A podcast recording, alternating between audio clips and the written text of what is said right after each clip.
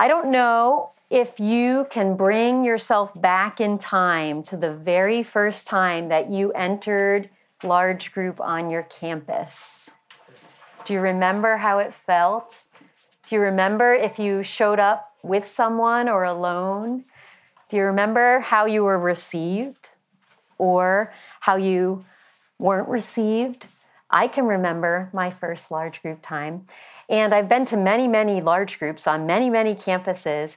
And it's amazing how sometimes at a large group you can kind of show up and you can leave and you can actually not connect with someone.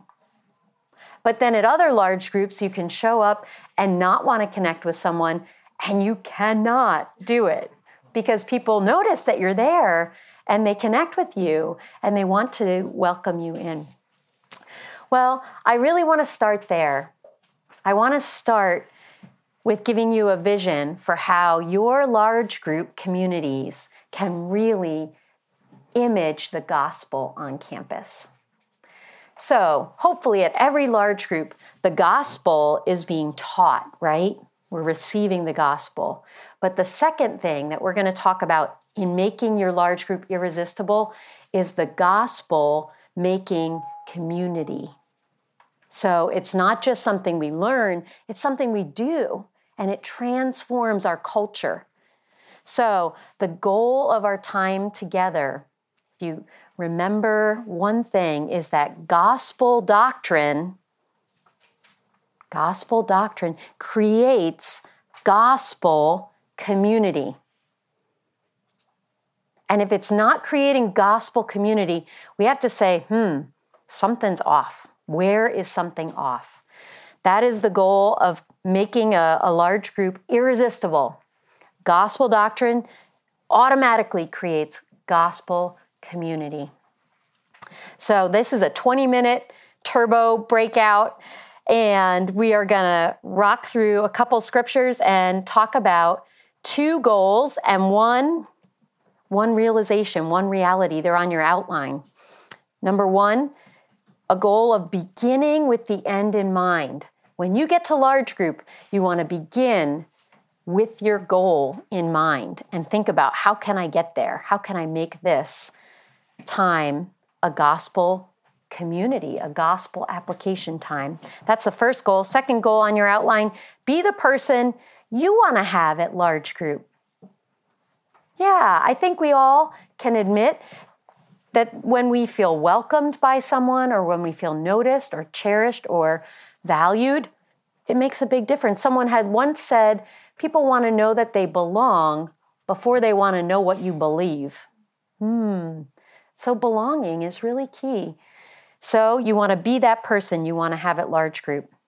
And lastly, the realization I hope you know that actually every single campus should have a large group that looks a little different because we have different go- goals, excuse me, different giftings and different people that we're reaching out to. So it's okay to modify your large group so it actually fits who's on your campus. We're going to delve into these three things, but first let me pray for our time.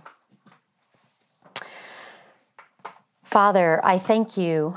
I thank you that we can slow down and we can think about large group, DCF, back on our campuses.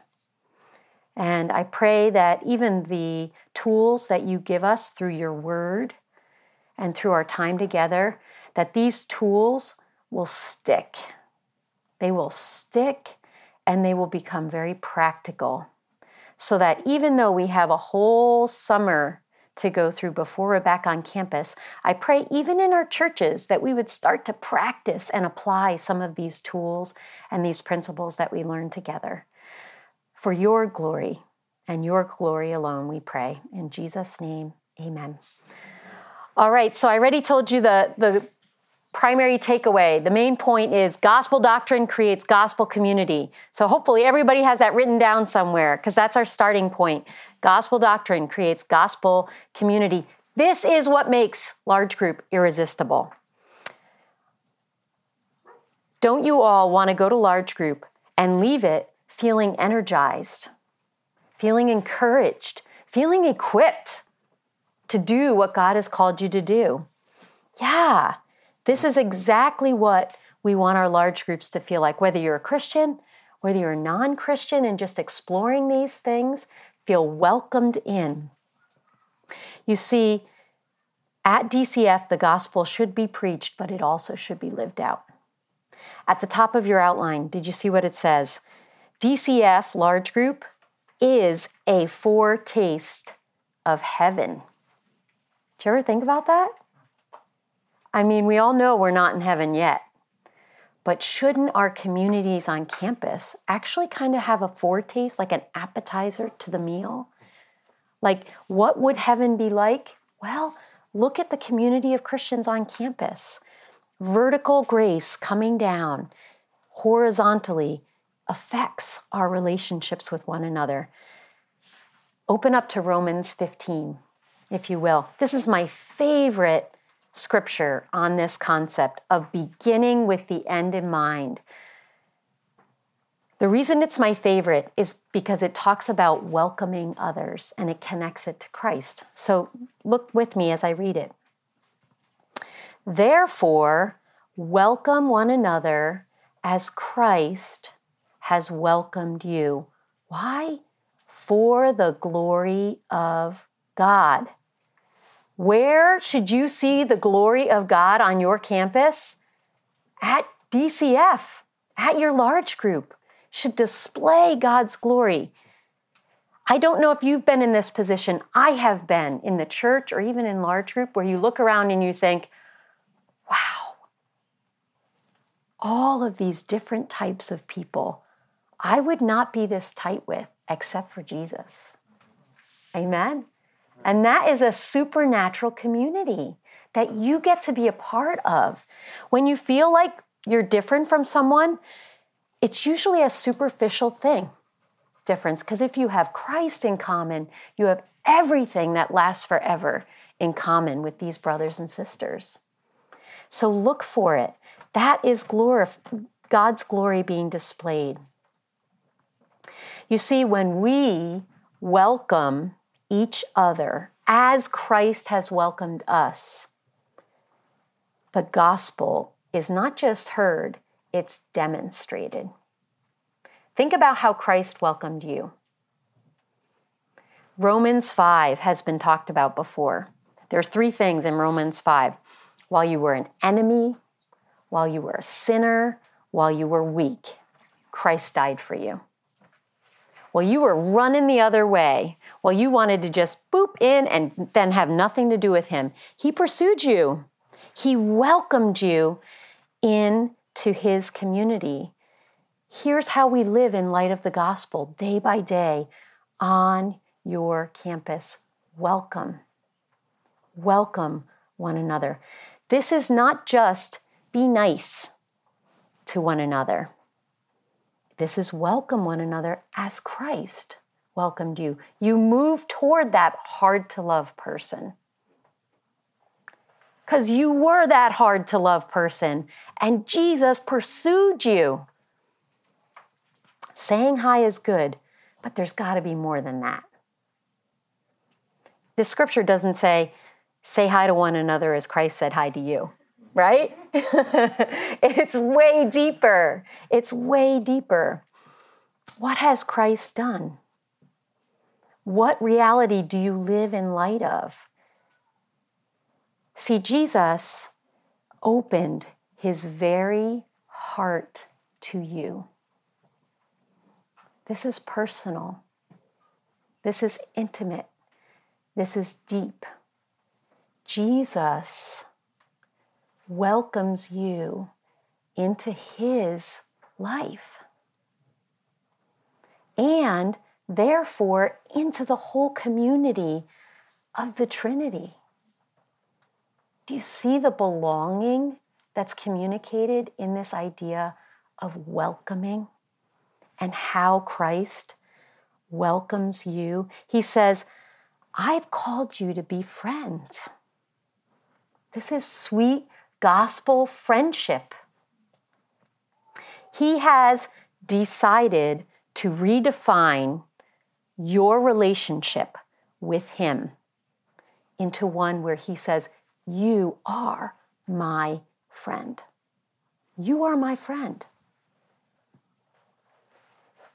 Therefore, in light of all this gospel reality, in light of all Christ has done for you, in the same way, welcome others. In the same way, wow. And this is that idea of beginning with the end in mind. When you get to large group, you get to demonstrate the gospel to others. This makes large group irresistible. Irresistible. Do you know, we actually, if we are Christians, we kind of have no right to settle for shallow relationships. We just have no right to, to settle for shallow relationships because we have been welcomed by Christ. We have a deep, non superficial relationship with Jesus, who always longs to go deeper and deeper and deeper. And that must be true for how we interact with each other. Now, it's true, we can't go deep with everyone, right? but we can be eager to. Right? We're finite people, so actually we just don't have enough time to go deep with everyone. But we can be eager for it. We can look for it and long for it. Be willing to be known. Be eager to know the other person before us. We can work toward going deeper and have openness to deep friendships. I want to put some adjectives to this affectionate, intimate, vulnerable, honest, welcoming. This is what he means. This is what this text means by welcoming others. You see, on campus, you all, we all, we are not just kind of like another club on campus, just another community to be a part of. We are a totally different community. We are a supernatural community. Everything else is a counterfeit. We are the real deal. And we get to demonstrate that to our campuses, our community is supernatural. God Himself is the center of it, is present in it. We need to see how incredible this is, and we get to be a part of it. Okay, I want to be honest. I think we all know that we all have people that we gravitate toward naturally. You know where I'm going. And then there are other people that could be more challenging to move toward or spend time with. Like, let's be honest, that's our reality. I want to let you know that you can not only live by faith, you can love by faith. You can love in a way that is opposed to how you feel. You can love with needing a lot of Jesus to love. Or you could just love in a way that, ah, I don't really need much Jesus because I like these people anyway. right? Don't you want to love in a way that needs a lot of Jesus? Yeah. One friend of, of mine calls this living beyond faith. It's loving by faith. It looks like this you see that hard to love person, and you're tempted in the flesh to be like, mm, turn away. But instead, you pray and you start moving toward that hard to love person. And you pray, Lord, Help me to know how to talk to this person before I get there. Give me a question to ask. Help me be curious. They're made in your image, Lord. Help me to see it. Yeah. This is live, loving by faith. And start with a smile. Just say, Hi, I'm Shannon. Or, Hey, we never get time to talk. How's your week? I just want you to know uh, Maria Noyes, after this session, is going to be doing a session on how to start conversations in the gymnatorium. You know, if you feel like, oh, I don't know how to start up that conversation with that new person or that hard person, I encourage you to get over there. You'll learn way more than I can even start talking about in my short uh, breakout. Here are some practicals, four practicals in order to begin with the end in mind. Number one, show up 10 minutes early. Why? Because then you're in the right state of mind and you're praying and you can welcome people as they come in. Show up 10 minutes early to large group. It will make a huge difference. That's number one. Number two, plan to stay a half hour afterward plan to stay a half hour afterward and help people feel seen and welcome, particularly someone who's outside or sitting alone. And I just want to um, put this out there too. Sometimes, I don't know if, if your fellowships are like this, sometimes people hide in their clique. They actually feel very alone but they just like sit with their peeps where it's safe and then they leave. Do you know if you put yourself in the middle of that group of people, it can actually care for people in the group who feel very alone and unseen, but this is just their safe space to sit in. So so look in that way and if you show up early, that's a good way you can look out for those cliques. So show up 10 minutes early, stay 10, uh, 30 minutes late, and then number three, have time in your schedule for a meetup. Have time in your schedule when you can connect again outside of large group.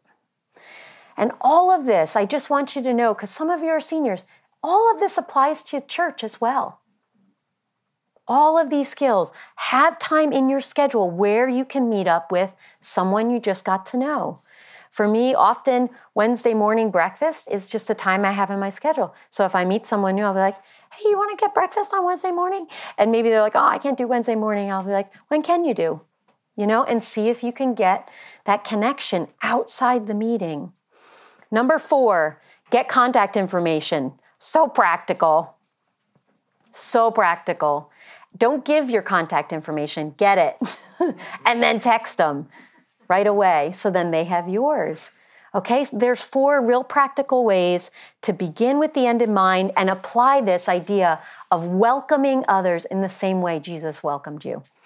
All right, here we go. Number two, second goal be the person you want to have at large group. Like I said, we all want to be encouraged and equipped. We want to leave feeling more energized to to be a missionary on campus and get our work done in classes. So open up to Hebrews 10. Hebrews 10, verse 24 and 25.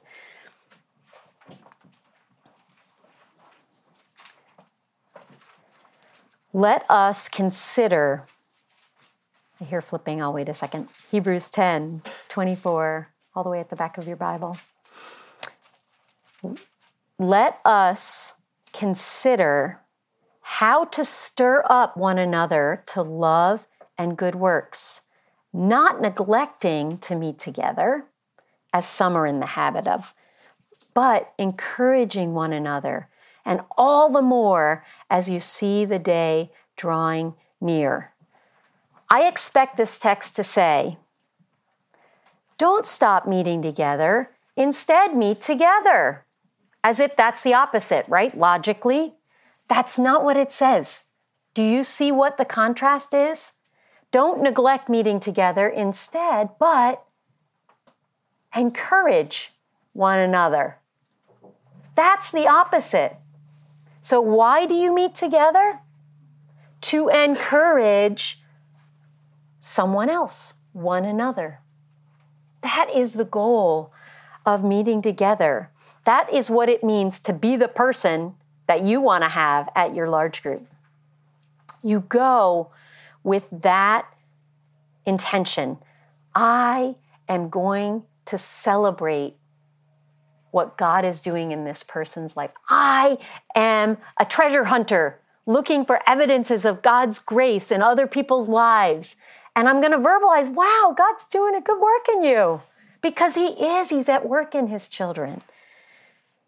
This is our opportunity to encourage one another. So, application, practical application, pray for two things. Pray that you would be encouraged Pray that you would receive encouragement from the Lord as you get to know people and are curious, as you listen to the word, as you sing the word, as you hear a testimony, maybe. Pray that God would encourage your, your heart and your soul. Be open to encouragement. You need it. We all need it. Admit you need it. Look for it.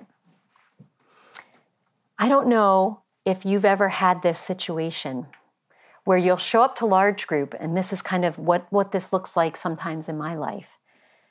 And I know how stressed out beyond belief a person is and how much they've got due the next day. And lo and behold, they're at large group. I mean, they don't even have to do anything just by being present, it encourages my soul, right?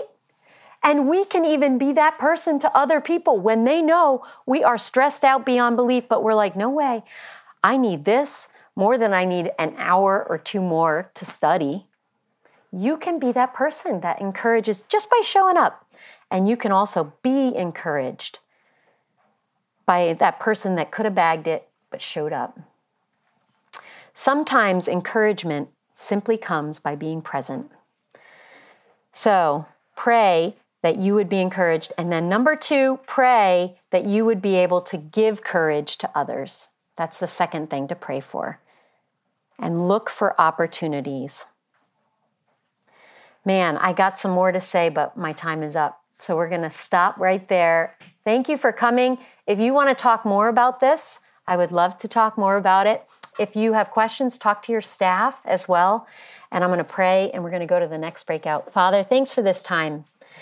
Oh, time is the enemy, but thank you, Lord, for this time that we have gotten to talk about welcoming others as Christ has welcomed us and encouraging others and receiving encouragement as we meet together. In Jesus' name we thank you. Amen.